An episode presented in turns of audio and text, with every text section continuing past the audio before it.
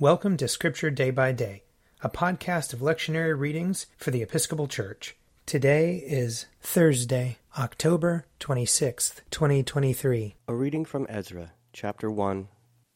In the first year of King Cyrus of Persia, in order that the word of the Lord by the mouth of Jeremiah might be accomplished, the Lord stirred up the spirit of King Cyrus of Persia, so that he sent a herald throughout all his kingdom, and also in a written edict declared, Thus says King Cyrus of Persia, the Lord, the God of heaven, has given me all the kingdoms of the earth, and he has charged me to build him a house at Jerusalem in Judah. Any of those among you who are of his people, may their God be with them, are now permitted to go up to Jerusalem in Judah and rebuild the house of the Lord, the God of Israel. He is the God who is in Jerusalem. And let all survivors, in whatever place they reside, be assisted by the people of their place with silver and gold, with goods and with animals, besides freewill offerings for the house of God in Jerusalem. The heads of the families of Judah and Benjamin, and the priests and the Levites, every one whose spirit God had stirred, got ready to go up and rebuild the house of the Lord in Jerusalem. All their neighbors aided them with silver vessels, with gold, with goods, with animals, and with valuable gifts, besides all that was freely offered. King Cyrus himself brought out the vessels of the house of the Lord that Nebuchadnezzar had carried away from Jerusalem and placed in the house of his gods. King Cyrus of Persia had them released into the charge of Mithredath the treasurer, who counted them out to Sheshbazzar, the prince of Judah. And this was the inventory gold basins, thirty, silver basins, one thousand, knives, twenty nine, gold bowls, thirty, other silver bowls, four hundred ten, other vessels, one thousand. The total of the gold and silver vessels was five thousand four hundred. All these Sheshbazzar brought up when the exiles were brought up from Babylonia to Jerusalem. Here ends the reading. Psalm 37 Do not fret yourself because of evildoers. Do not be jealous of those who do wrong, for they shall soon wither like the grass, and like the green grass fade away. Put your trust in the Lord and do good. Dwell in the land and feed on its riches. Take delight in the Lord and he shall give you your heart's desire. Commit your way to the Lord and put your trust in him, and he will bring it to pass. He will make your righteousness as clear as the light, and your just dealing as the noonday. Be still before the Lord, and patiently wait for him. Do not fret yourself over the one who prospers, the one who succeeds in evil schemes.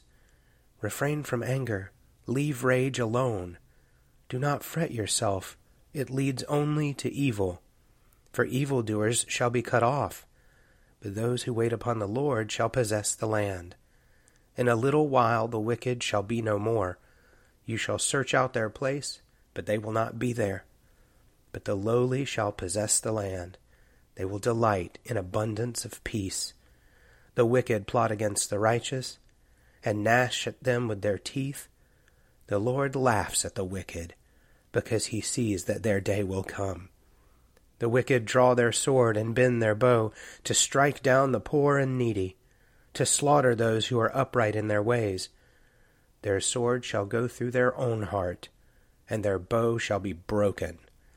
The little that the righteous has is better than the great riches of the wicked. For the power of the wicked shall be broken, but the Lord upholds the righteous. A reading from 1 Corinthians chapter 16. Now concerning the collection for saints, you should follow the direction I gave to the churches of Galatia. On the first day of every week, each of you is to put aside and save whatever extra you earn, so that collections need not be taken when I come. And when I arrive, I will send any whom you approve with letters to take your gift to Jerusalem. If it seems advisable that I should go also, they will accompany me. I will visit you after passing through Macedonia, for I intend to pass through Macedonia, and perhaps I will stay with you or even spend the winter, so that you may send me on my way wherever I go. I do not want to see you now just in passing, for I hope to spend some time with you if the Lord permits. But I will stay in Ephesus until Pentecost, for a wide door for effective work has opened to me, and there are many adversaries. Here ends the reading. A reading from Matthew chapter 12. When Jesus became aware of this, he departed. Many crowds followed him, and he cured all of them, and he ordered them not to make him known. This was to fulfill what had been spoken through the prophet Isaiah Here is my servant, whom I have chosen, my beloved, with whom my soul is well pleased. I will put my spirit upon him, and he will proclaim justice to the Gentiles. He will not wrangle or cry aloud, nor will anyone hear his voice in the streets.